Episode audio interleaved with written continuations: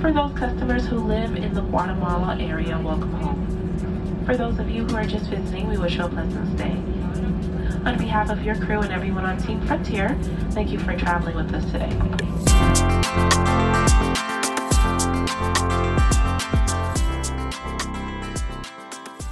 There's a little lull in the traffic, so I'll do my intro and then I'm getting the hell out of here. This is Guatemala. Welcome along. My name's Vinny. I'm on a mission to get to 100 countries. This is country 92. I can't believe it's 92, uh, and I'll be going through it soon. I'll also be going overland uh, with hopefully quieter vehicles to explore Guatemala and ultimately heading into Belize, which will be country 93. So stay tuned. My name is Vinny, and we are about to discover Guatemala and Belize in Central America together.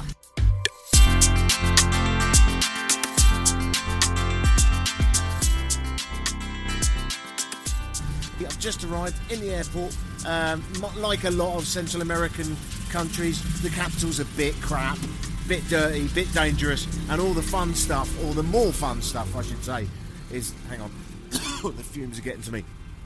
Uh, is outside the capital. I think the same is true of in, in Nicaragua. The capital Managua is a bit shit. Uh, I've heard that in Honduras, the capital Tegucigalpa, even though it's fantastic to say, is a bit shit. So let's get out of this capital, Guatemala City, and we're going to Antigua.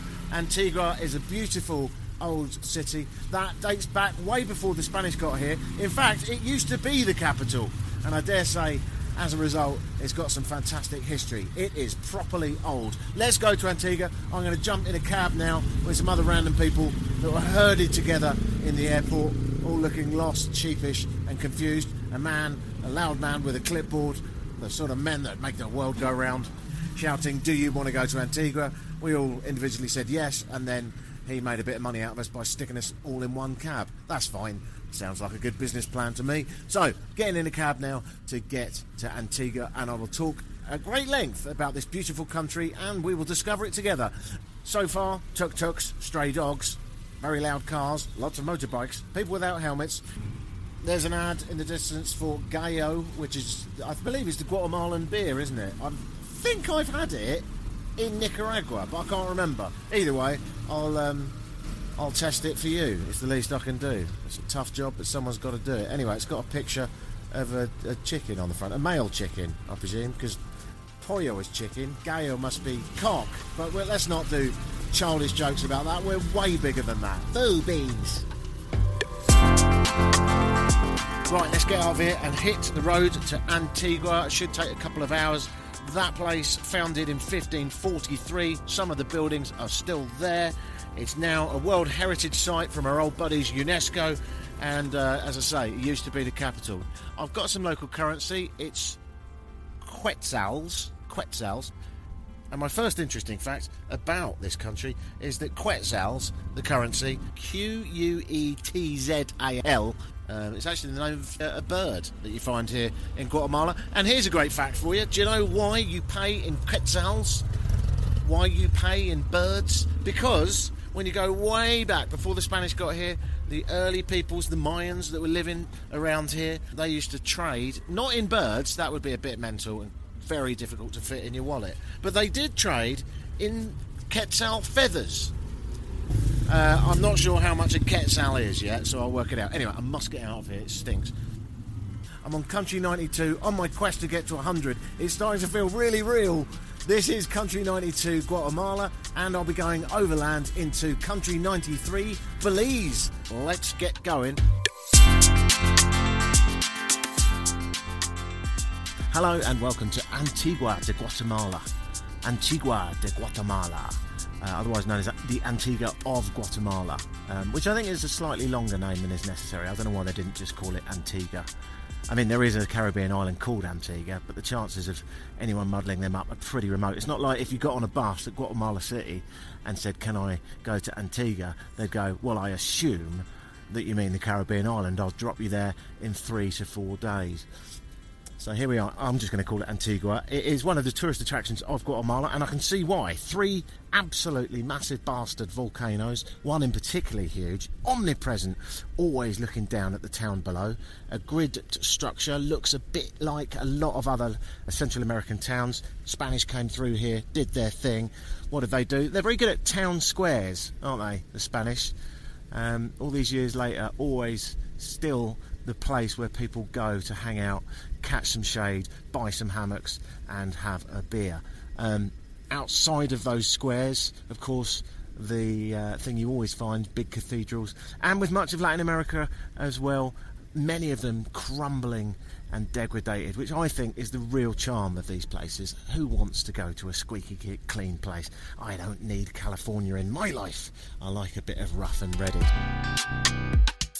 as you look down over these very cobbled streets and lots of terracotta roofs uh, of ancient, I'd say, mostly, tiles uh, that are uh, adorning the roofs. And a lot of the buildings that are completely crumbled to death did so because as with uh, so many of these places, the same story in the 1700s a giant bastard of an earthquake came through here. When you get volcanoes, you get tectonic plates. When you get tectonic plates shifting, every now and then you get yourself a huge earthquake. So it's never really entirely been rebuilt in its former beauty, but I would argue again that is kind of the charm a degraded, somewhat dilapidated, slightly dusty, cobbled town that's been painted in hundreds of different shades and has a real bit of character to it. And of course, if I was recording this downtown, you'd hear all the car horns and chickens and madness that you get in Latin America. I love it. If you're coming to Guatemala, I would say probably, yeah, don't bother with Guatemala City. Try and arrive early or midday-ish and just get the fuck out of there because uh, you don't really want to be there. It's a bit rough. There's not much to see touristically. The history's kind of gone um, due to various earthquakes. Get yourself to Guatemala City and get out. Get yourself to Antigua. It's a couple of hours by dodgy old rickety bus. Uh, I say that I got a cab, um, but I did get in with some random people, which uh, not very chatty. I'll be honest, not very chatty. Driver loved a chat, didn't wear a seatbelt the whole way, of course, and he was on his phone nearly the whole way, including WhatsApp, where he was doing some very intense texting at speed. Uh, he liked to chat sometimes, but um, the random people, not so much. I don't even know where they were from, actually.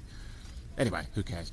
I just took a little walk around town and saw some uh, absolutely exquisite old convents um, that that have been used for various things since they've been convents. One of them was a convent, then it was a prison, uh, then it was a winery, uh, and now it's just a tourist site. The roof's gone, um, but that hasn't stopped them putting around uh, lots of very bright and really in your face plants. You've got this sort of dilapidated old crumbling architecture, all the history, and yet loads of punchy, really beautiful potted flowers and terracotta bowls. Oh, I can't even. I'm not very good at describing stuff like this. I hope you get the meaning. I mean, really, I suppose one of the points in this podcast is it wets your palate, and then you go, if that absolute chump can do it, I can get on a plane and do the same thing. So, come here, Antigua. It will absolutely fiddle your diddle, and it's absolutely brilliant. I'm going to go downtown um, and have a couple of beers and have a little wander around.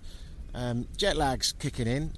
I went to bed at 9:30 p.m and got up at 7:30 a.m. Not my usual pattern, but funnily enough, not that different to a lot of towns here in Latin America. They tend to go to sleep when it gets dark and uh, get up when it gets light. Pretty simple body clock stuff. But um, but there is some nightlife. There's a good buzz here as well if you want it. Lots of tourists and lots of people capitalising on the uh, many people that come through here. If you go to Guatemala, you're kind of going to end up here, and I can absolutely see why beautiful old Spanish squares, and as I say, lots of different colour. Ah, yes. And then, of course, a lot of the women wearing national dress as well, which is these really punchy colours, uh, embroidered fabrics, stripy on top, checkered below. Uh, that's possibly the worst ever description of the national dress of Guatemala. So, welcome. Let's do some more exploring together as we discover what the already majestic and clear beauty of Guatemala has to offer. Oh, by the way, quick side note mega friendly people. Got a lot of hellos on the way up here, even from the Rosas, who said "Hola, buenos dias." Love a bit of that. Feel proper safe. Um, I've got some money in my pocket, and you know, all right. I am slightly more cautious than I'd be in other parts of the world, but so far I feel absolutely no threat whatsoever. I doubt that would be the case if it was the small hours of the morning and we were in Guatemala City and I was drunk. Wouldn't like to play that card, but this uh, this place really is, as far as I can see, really safe and really friendly for tourists. And uh, the coffee's rubbish, absolutely bloody awful. It's amazing, isn't it? I've been to Nicaragua many times. Uh, they grow loads of coffee, export it all around the world. The stuff they drink, absolute horseshit. And uh, Guatemala very similar as well. They seem to export all the good stuff and uh, leave behind a few sachets of Nescafe. Bonkers. But there you go. I am on the quest for a better coffee and a fine beer later. I did spot already a Cerveceria, a local brewery, so I'll be popping down there. It's a hard life, 26 degrees now, and I've got to go and face drinking beer in the sunshine in a dilapidated old Spanish square. Oh, what can you do? Do feel sorry for me. I will say this though, in less than a week's time I'll be in Toronto and it'll be minus six and I'll be working my tits off. So you know, there's always a yang to a ying.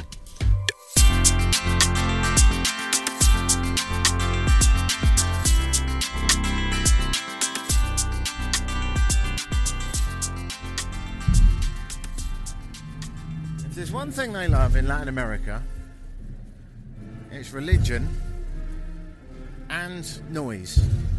And the two are very much bedfellows, as is proven here in Antigua, Guatemala as I'm walking down the street, and here it is, about 7 p.m., maybe maybe 8 p.m. now. The sun's been down for a while. Temperature 20 degrees. Loads of people in the street, lots of them dressed up their finest suits and boots.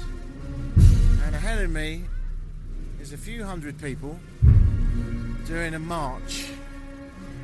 And I'm fairly confident, although I can't see it yet, that somewhere along the way, our old buddy Jesus will be involved. It's not Easter. I'm not sure the reasoning behind this one. Maybe it's just because it's Saturday night.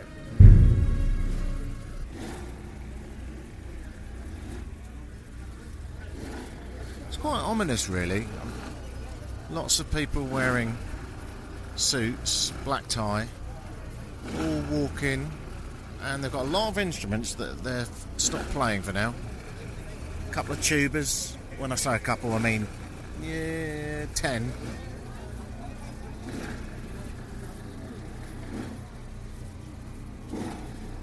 Ten tubas. Somewhere in the region of twenty trumpets. Whole bunch of French horns. Big brass section. All wearing black suits, and they're proceeding down the road. There's a fair few hundred people around them. Hello. Someone just felt me bum, but not in a good way. Um, no, it was a shepherd. Of course it was. Just a woman dressed as a shepherd holding a long rope. Um, and that's a first, if I'm honest. I've never had my bum felt by a shepherd. Welcome to Guatemala. Um, but she didn't mean to. She was just trying to. If I can try and describe this, she's roped off the band, all, I don't know, 100 of them, maybe 120 of them actually, looking at it. And she and her fellow shepherds are holding the ropes in place. Now, I'm nearly at the front of the procession now, and there's a lit up giant coffin.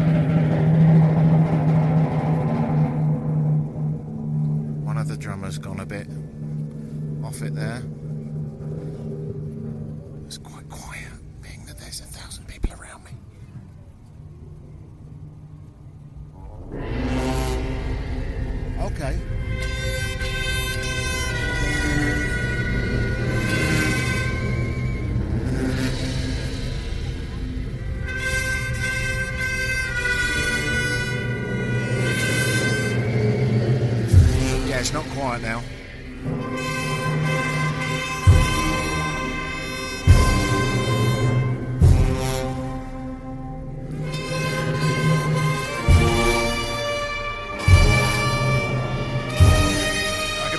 This in Mexico.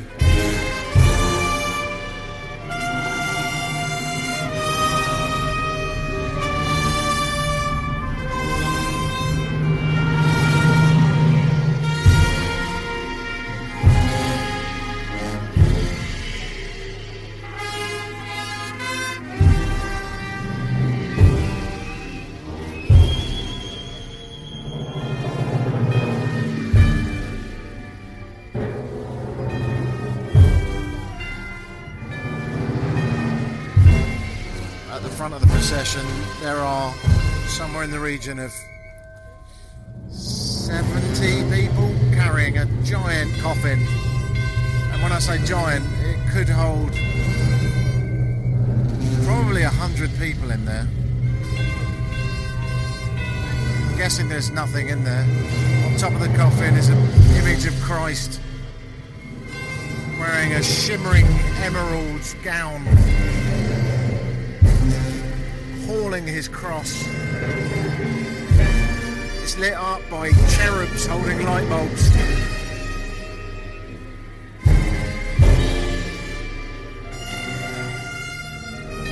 And a full band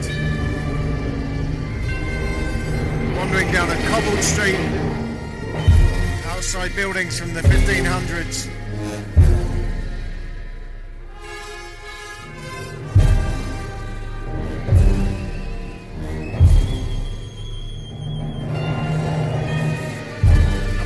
Buildings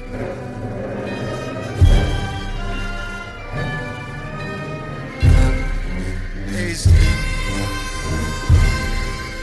an office depot, handy for staples and other stationery supplies.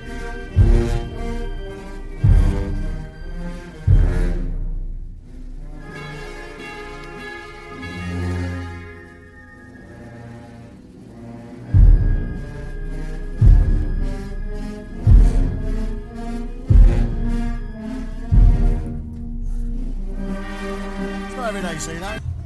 Blimey, that was incredibly loud. My ears are ringing. Um, they do love a bit of Jesus.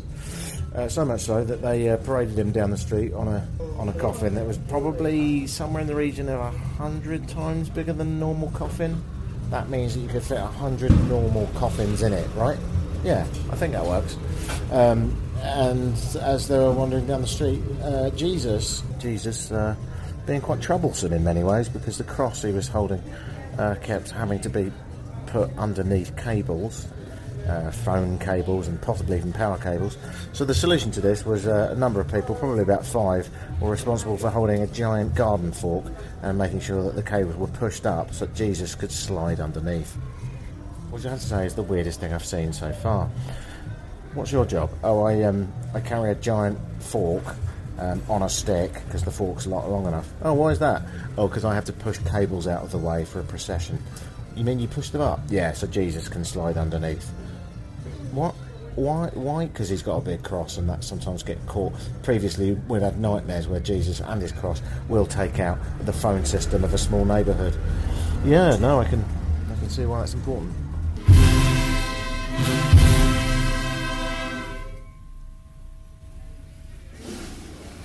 I don't really know what to say about that. That was remarkable. 64 people holding up a giant coffin, swaying it around, some dressed as shepherds, most people in black, looking very sombre. What's on top of the coffin? Jesus. What else is on top of there? A load of lit up cherubs. What's behind them? A marching band that for a moment, paused. The drum, for example, is so big it's on three wheels being wheeled by someone. And the guys with the cymbals, there's about 15 of them walking at the back. At the back of all that is a generator which is coming past me now. The generator has a large light on it and of course feeds power to the coffin to feed the light bulbs on the cherubs all around Jesus and behind all of that is loads of people with brooms cleaning up all the shenanigans that has gone on including some of the leaves and flowers that have been thrown down in the path of Jesus. Oh, behind all that's a truck some laughing children.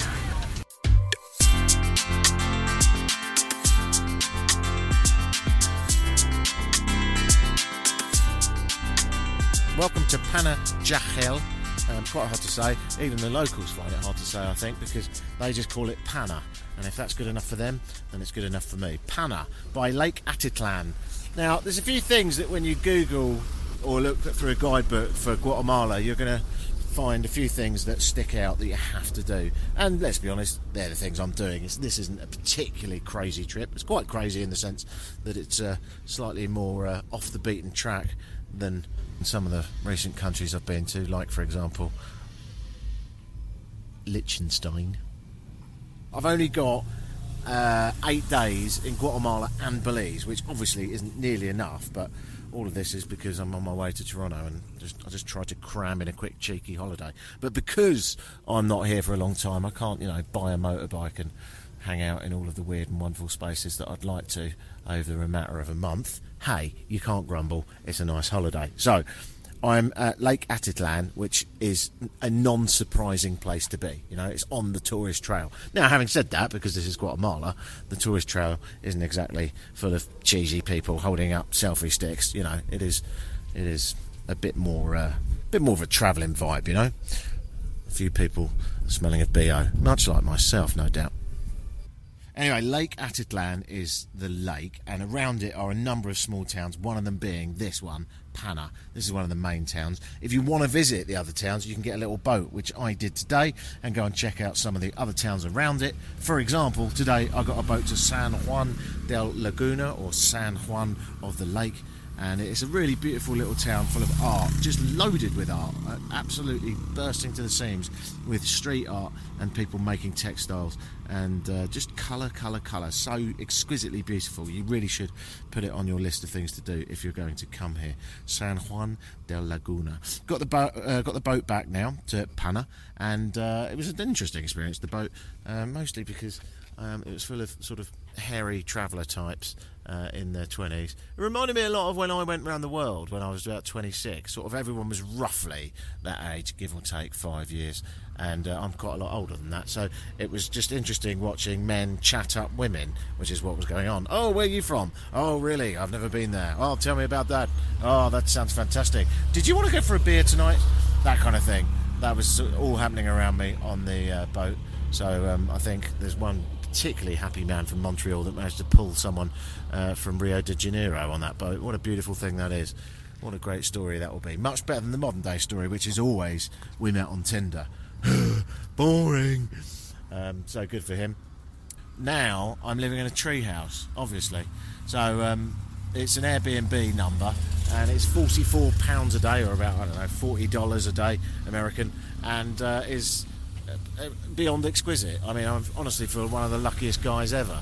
Um, it's absolutely massive. The double bed could fit uh, probably everyone on that boat, actually, and there was about 10 people on there. Um, I didn't put that as an offer, I, I didn't think it would go down that well. 46 year old man saying, Hey kids, you all look like you're hot and sexy. Want to come back to my treehouse and hang out in my bed? Just, you know, there's things, things that you things that you don't do. Uh, but it is massive and it is absolutely fantastic. So I'm going to go in there now. I'm going to catch up with you a bit more um, tomorrow. And the reason is uh, I'm barbecuing a chicken. And um, yeah, I know. Well, I've been eating out a lot and I found this treehouse has got a barbecue. And you know, what could possibly go wrong about leaving an unattended barbecue halfway up a tree? Um, while it's cooking chicken. Yeah, you get the idea. So really, I shouldn't be doing this at all, actually. So I'll catch up with you tomorrow, and we'll have a good chat then. But just to let you know, that's where I am. Things are going well, and uh, you know, don't worry about me. Everything's fine. You know, because I know you do worry. And uh, yes, of course, I'm changing my socks, and yes, I'm washing under my armpits and behind my ears, and I'm trying to be a good boy.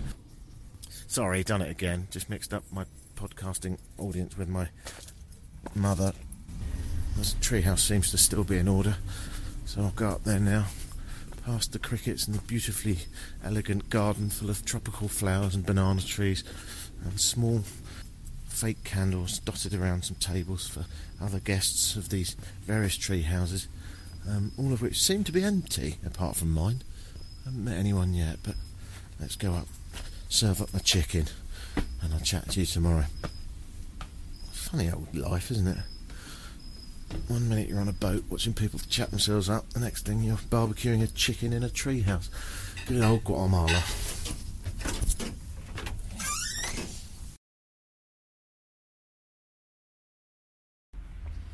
Hello there. So, last thing you heard was me having a chicken dinner, which turned out to be a winner winner. I left Lake Atitlan um, reluctantly because it was absolutely gorgeous and I only spent two nights there. But I'm on a bit of a tight schedule, which is slightly annoying me actually because I know that I'm missing a load of stuff. But I was determined today to come to a city that was off the beaten trail because I didn't. It's too easy when you've only got a certain amount of days just to do what all the tourists are doing and tick off all the things that everyone sees. But actually, as I may have made this point before, nearly always on these trips, the best thing to do is go and hang out in a town you've never heard of and just see what happens. I'm, I'm liking it a lot, a lot. It's called. Let me just check because I've forgotten. Uh, Cobán. Cobán. Yeah, so I got a seven hour bus from Lake Atitlan to Cobán uh, which was uh, incredibly mountainous. If this was any developed country, that seven hour bus would have taken an hour and a half. Um, but it's just the fact that you've got to go through every single valley and then around every mountain. And this country, I now realise, is a very mountainous country.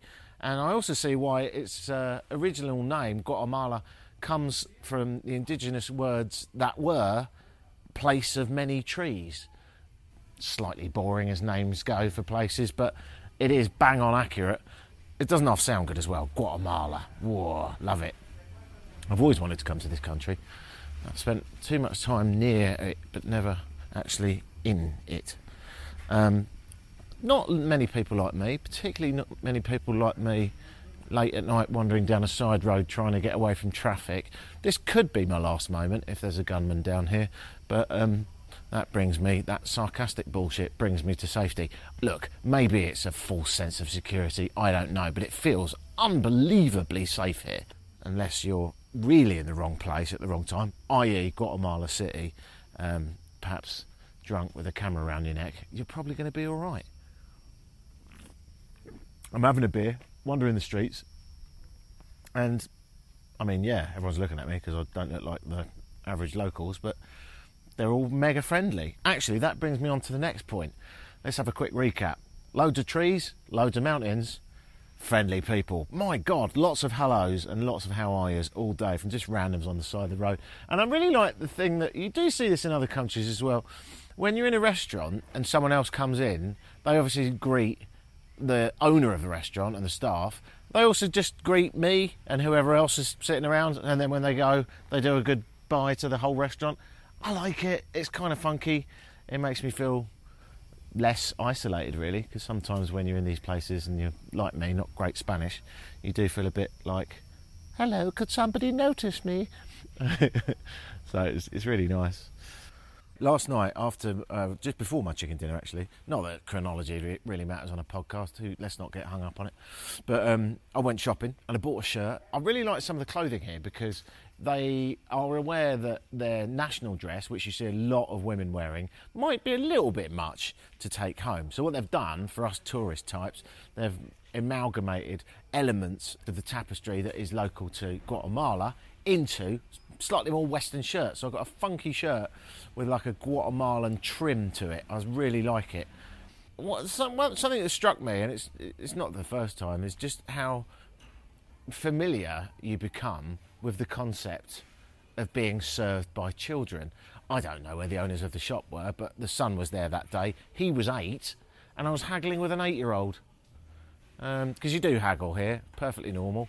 I, and I, did, I think, would you haggle more with an eight year old or less, by the way? Like, if it was an adult running the shop and you found the shirt overpriced and it was culturally normal, which it is here, to have a little haggle, would you feel more comfortable and would you haggle more with an older person or an eight year old? Do email me, let me know. Uh, is it easier to haggle with an eight year old? For some reason, I thought this is weird, and it sort of the whole process weirded me out, and I didn't haggle that much. So it cost me uh, about $11 for a shirt, which of course is a bargain, but I did notice there was one down the road for six, so I might have been done last night by an eight year old. But the concept of being served by kids. is just a sort of normality, really. And the other thing is, if they're not old enough to serve you, they'll still be there. So, for example, the seven hour bus trip today stopped a couple of times at random stops along the road to get some water and what have you. And every shop that me and my fellow passengers went in, there was always at least one, maybe two screaming babies behind the counter. It made me think a lot about how we in the West treat parenthood. For a start, transport, right? Here, chuck it on a motorbike without, without a helmet. No problem. Not saying it's a great idea, but it is the given, right? What about in the West? Oh, well, you're going to need is not only a car, you're going to need, if you're in North America, you'll be slightly looked down upon unless you've got an SUV with the necessary car seats, which, by the way, expire. I mean, that's a scam, isn't it? Expi- expire within a couple of years. What is that about? Right? So then you've got all that, and then the collectivisation of parenthood is completely different. So here, of course, it's acceptable to have a screaming baby in your shop, but whereas, of course, you couldn't dream of running a shop with a screaming baby in at home. So we end up in a situation where having a kid here is just not much of a big deal. In the West, if you want to go out for the evening and you've got a kid, then you can't legally leave that kid until I think it's 13, right? Depending on the country you're in. And then even when you do leave them, there's a sort of air of worry and panic. And of course, they're, they're going to need a phone and you're going to need to check in and so on and so forth.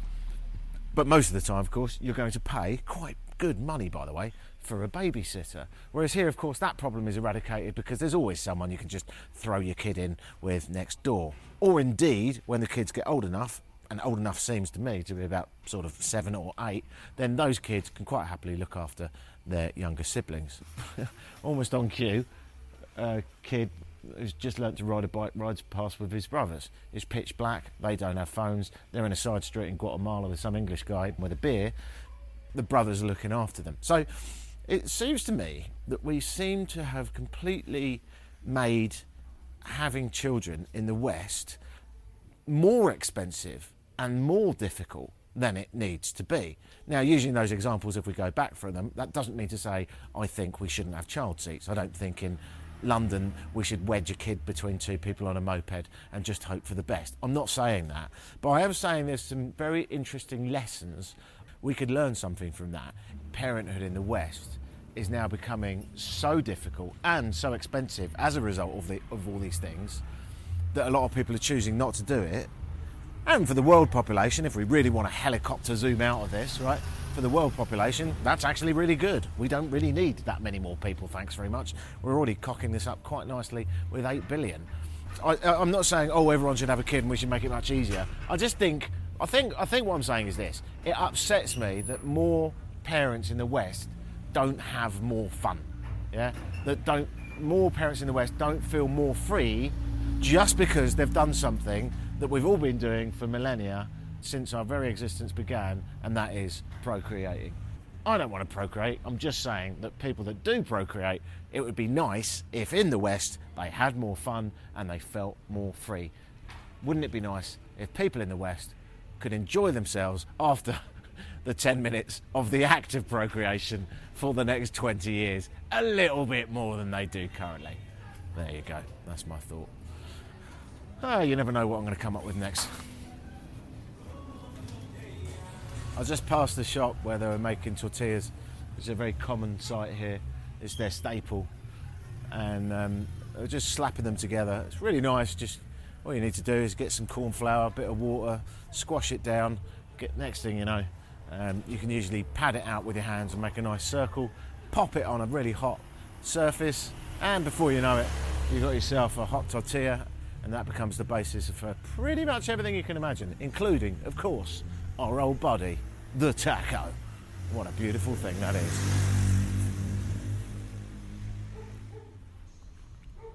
So I'm going to wander around this town listening to dogs bark and people make tortillas and all the hustle and bustle of a slightly bizarre off the beaten track city. Actually, I say it's slightly bizarre. It's not. It's not in the least bit bizarre. This is probably exactly uh, the most typical example, certainly that I've seen, of a Guatemalan town so far. It feels slightly bizarre to me because I think that everywhere I've been, it's just been ever so slightly too touristy. Yeah, I finally feel the culture shock that I've wanted for some time now here in Cobán, a uh, quite chilly city by comparison to many others because we're quite high in the mountains now and uh, I'm wandering around with a big sweater on. And I believe we're going to climb a little bit more as well to get to Flores, and that is the essentially the kicking off point for one of the most spectacular things here in Guatemala. It's a Mayan ruin for those that have had the luck to go to uh, Cancun and south of Cancun. You've probably done some of those uh, Mayan ruins. The ruin that is Tikal. Jesus Christ. What did that achieve?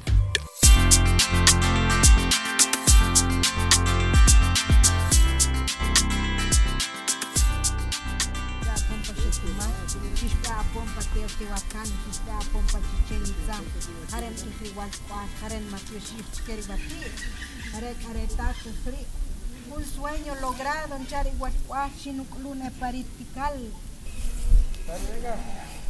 Hello. I think I've now discovered why David Attenborough speaks in that voice. That voice. Here. Because um, you do feel an overwhelming need to be quiet when you're in the rainforest, um, which is where I am right now. So forgive me if I sound a little bit hello. But um, it's just a really beautiful place and it's also not mine, yeah? I feel a bit of an imposter as a human being. We've already had enough negative effects on this earth without us coming in and shouting our mouth off in the jungle. So that's why I'm going to be a little bit quiet. You will hear some birds and what have you. Um, you might even hear a very distant cry of a tourist, the lesser spotted tourist, um, because I'm not that far from a tourist site, which I'll tell you about in a minute. But first, if you hear this, um, it's a howler monkey, which is quite likely because I just heard one before I started recording this. Um, they're called howler monkeys for a good reason. They honestly do sound like that. And um, there's quite a lot of them here in the dense rainforest of Guatemala. So, let me tell you what's been happening. Um, the last recording, the last thing you heard on this, dare I say, award winning podcast was um, it's good to be humble was me in the town of Cobán. Now, from there, I took a seven and a half hour minibus north, mostly north, which I have to be honest, really wasn't that enjoyable. Um, the first bit was all right, but oh man, did my bum go dead after a while. Um, and I arrived in a town called Flores, which I advise you to look at if you've got a minute and you're not driving. Have a quick look at Flores on a map, Flores, Guatemala. Um, named not after the flowers actually, named after someone called Flores that used to live there. And it's a tiny little island in a beautiful lake, and it's full of lovely old dusty colonial architecture. But it's um, it's the tourist spot to go and you know sleep, live, and then branch off and go to where I currently am. Which again, I'll talk about that in a minute. So First up, let's talk about Flores. Flores, beautiful little town, really gorgeous, surrounded by lake. Very small island, a couple of square kilometres only, so you can't get lost. It was slightly expensive for Guatemala, but really good quality restaurants. Had steak last night, steak and grilled shrimp. Oh my goodness, I'm such a lucky bastard. I'm so sorry. It's nearly over. Don't worry, I won't continue having this amount of fun forever. Um, it was interesting driving to Flores because I really felt like I was in proper Guatemala going through lots and lots of dusty little towns, and at one point had to get on a ferry to cross a river. And it really, actually, it felt a lot like a lot like parts of Africa, in that it's quite forgotten internationally, and it's poor, really poor. Lots of women washing their clothes in the rivers. Um, speaking of rivers, they haven't actually built a lot of the bridges that would have been built if this was other parts of the world. So, for example, at one point, the minibus I was on had to stop and get on a ferry and then be uh, a very short distance over a river to get to the other side. So it really feels like you're off the beaten track, even though essentially that's the trunk main road to this part of northern Guatemala. So it's got a long way to go. But that, again, let's be really clear about this. That is the charm of these places.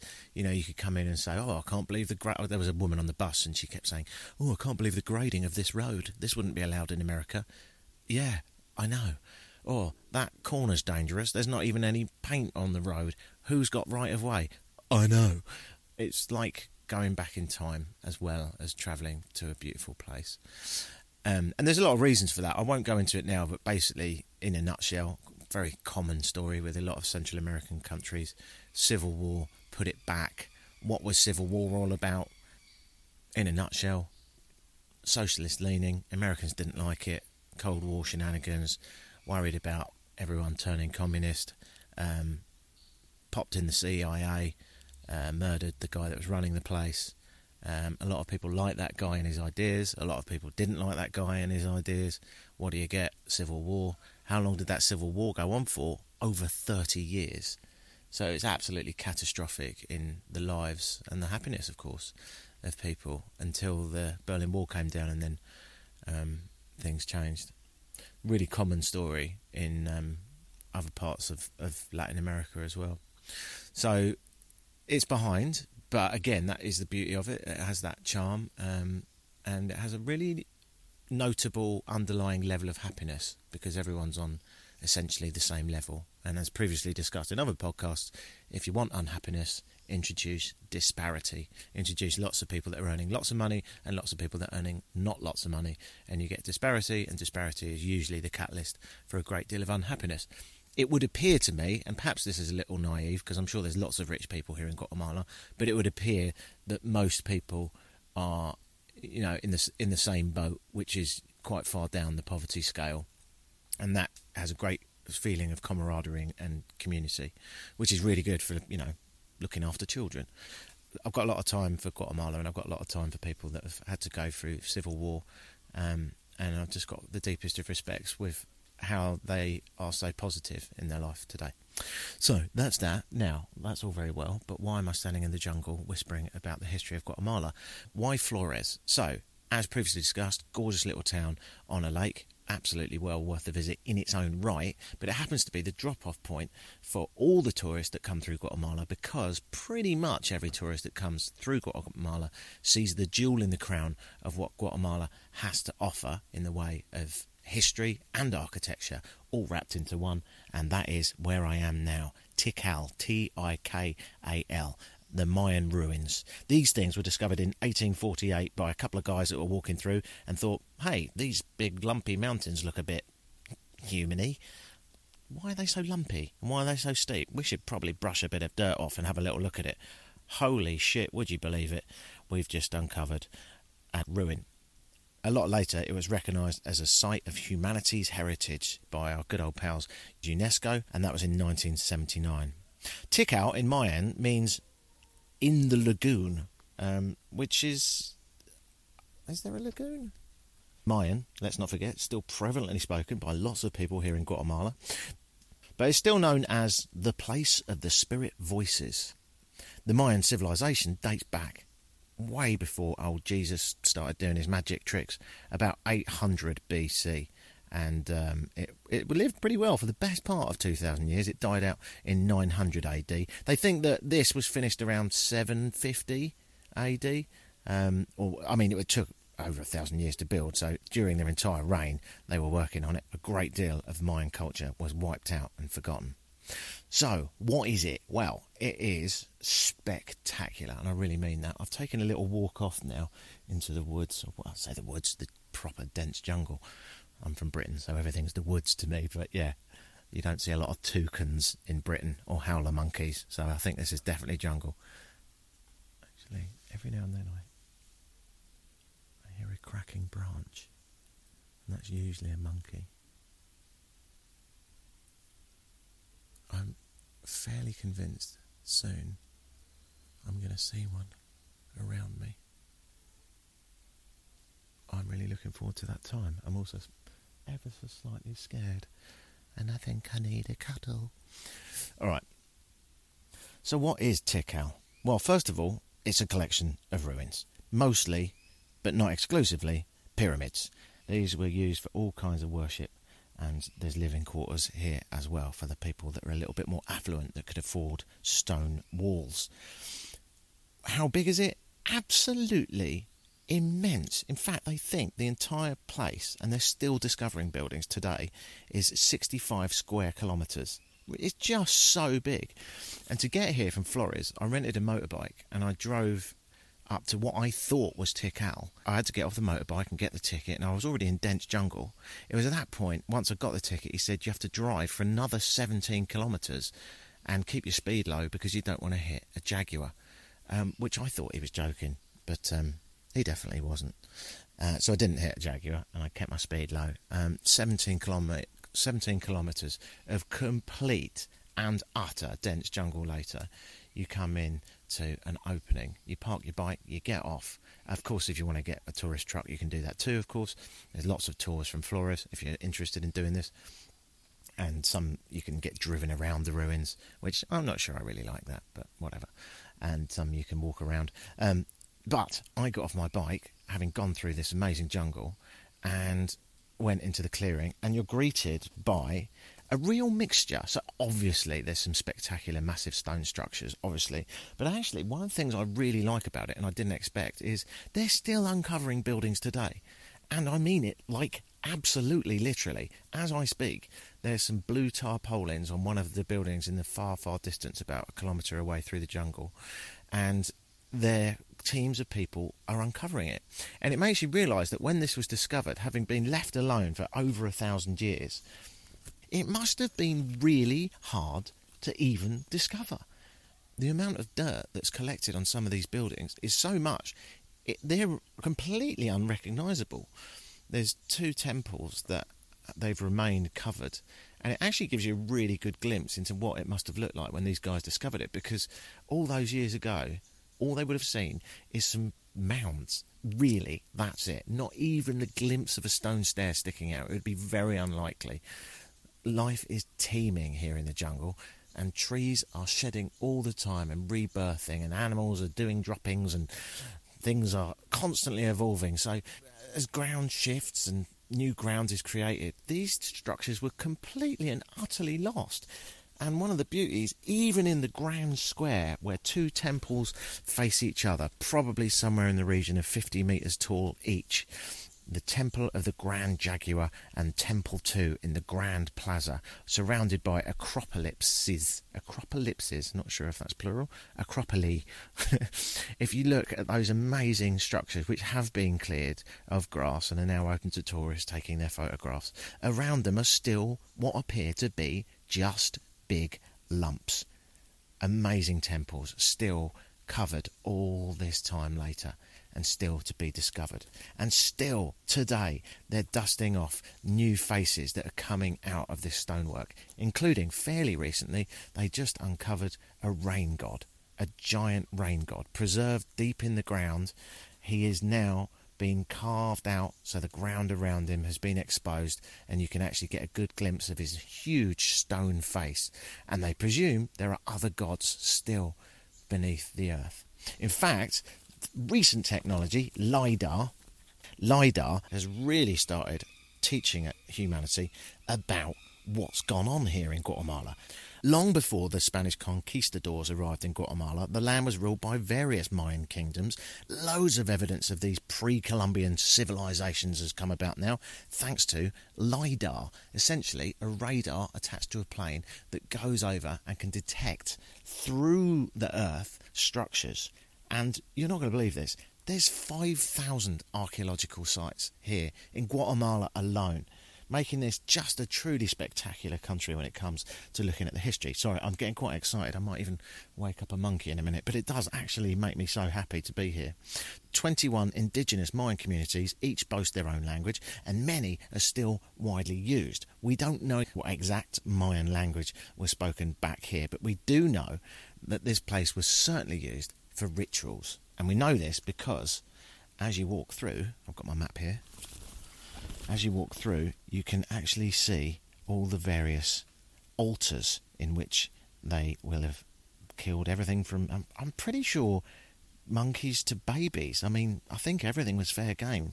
I know years ago, 20 odd years ago, I went to um, southern Mexico uh, to Chichen Itza. In those days, you used to be able to climb it.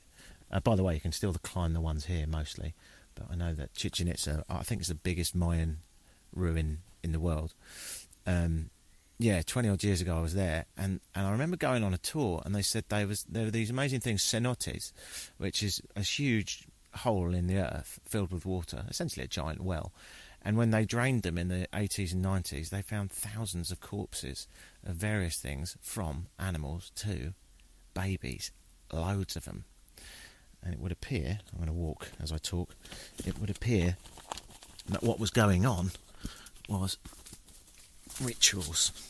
Rituals where you would offer your kid, reluctantly, I assume, to the gods as a gift, and they'd be sometimes mutilated, as far as I'm aware, on those altars. I did speak to someone earlier, and I, I, you have to forgive me because I haven't researched this in full, so I don't know if this is true. But he said that some considered it an honour.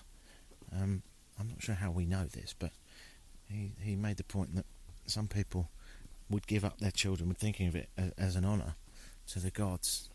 So Tikal a wonderful stone city lost in time and jungle that's relatively recently and indeed still being uncovered. Well worth a look. Oh, I can see a monkey. Even walking through the jungle now, I mean, if this was anywhere in the world, I wouldn't be able to do this, but there's just stone structures only I can see.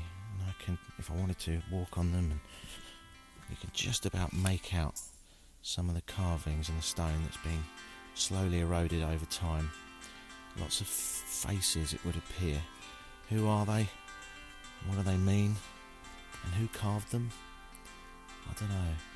But I'd love to go back in time and see these being these huge stones being hauled by the masses of the Mayans to make a world that they would never see civilization is only a true civilization when someone plants the seeds for a tree in which he will never catch the shade. Oh, I'm getting too deep and philosophical. Time to go and buy a bag of crisps from the fat man. I think that's what I'm going to do now. Yes, the West is here. If you want a pack of Doritos, if it all gets a bit much, then that's that's fine too.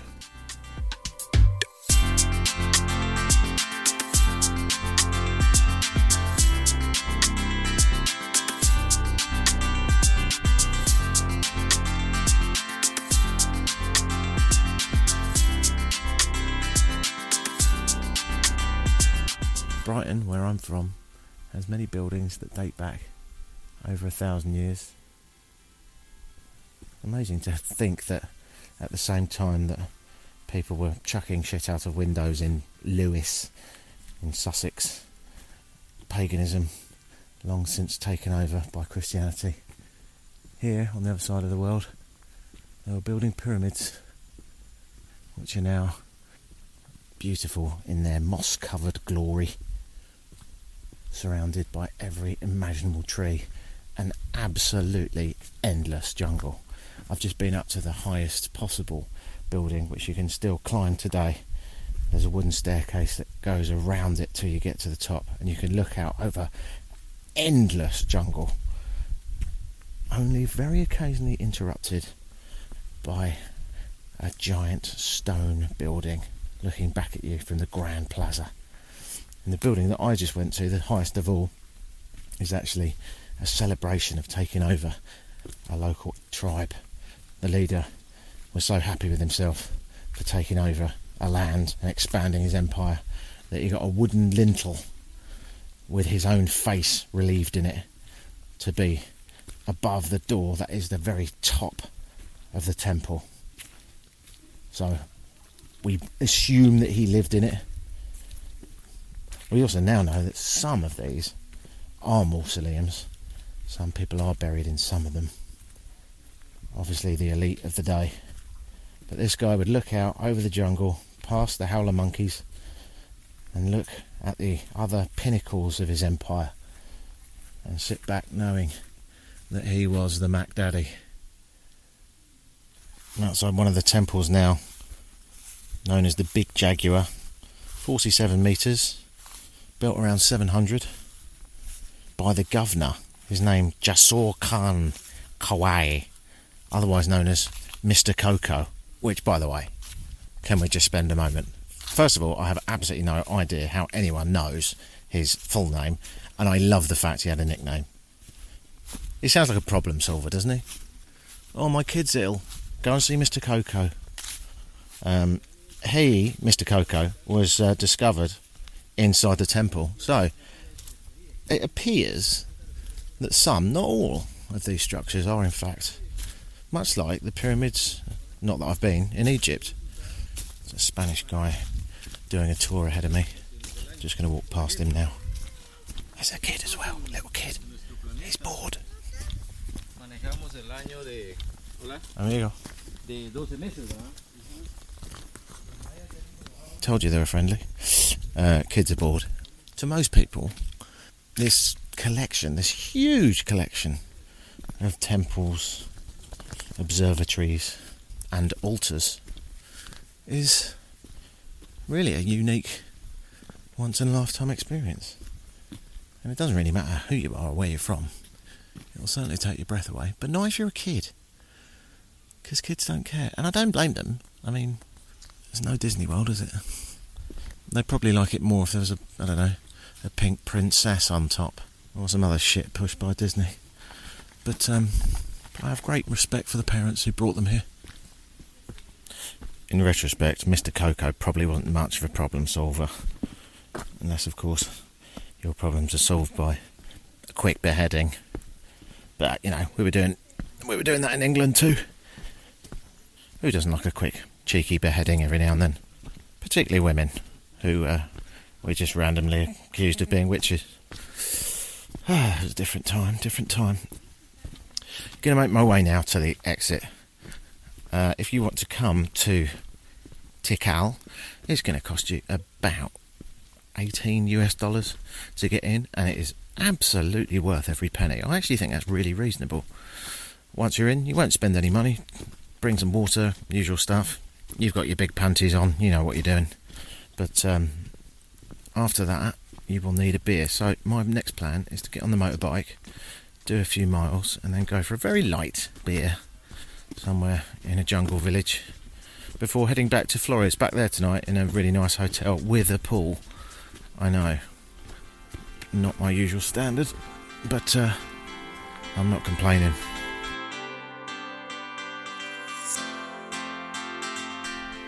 You have been listening to me, Vinny, talking about the beautiful country that is Guatemala. 18 million people in the Central American country full of trees and steeped in history. It is an absolutely beautiful place and I highly recommend it. Very, very highly.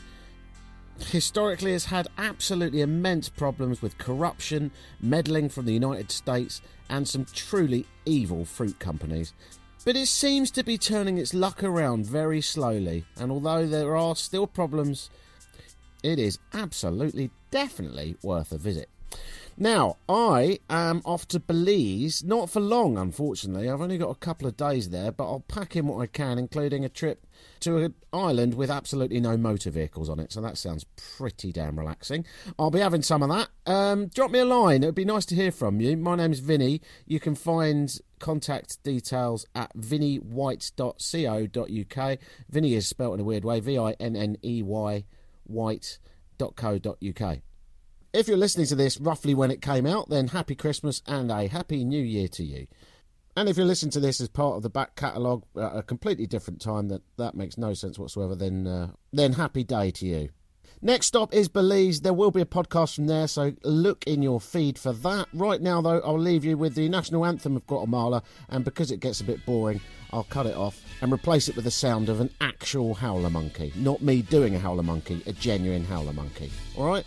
I bet you didn't know that you'd be listening to a tiny little slice of the Guatemalan national anthem followed by a howler monkey today, but that is apparently what you're doing. And I think you've made a great decision doing it. Big love, speak to you soon, drop me a line. Ta ta.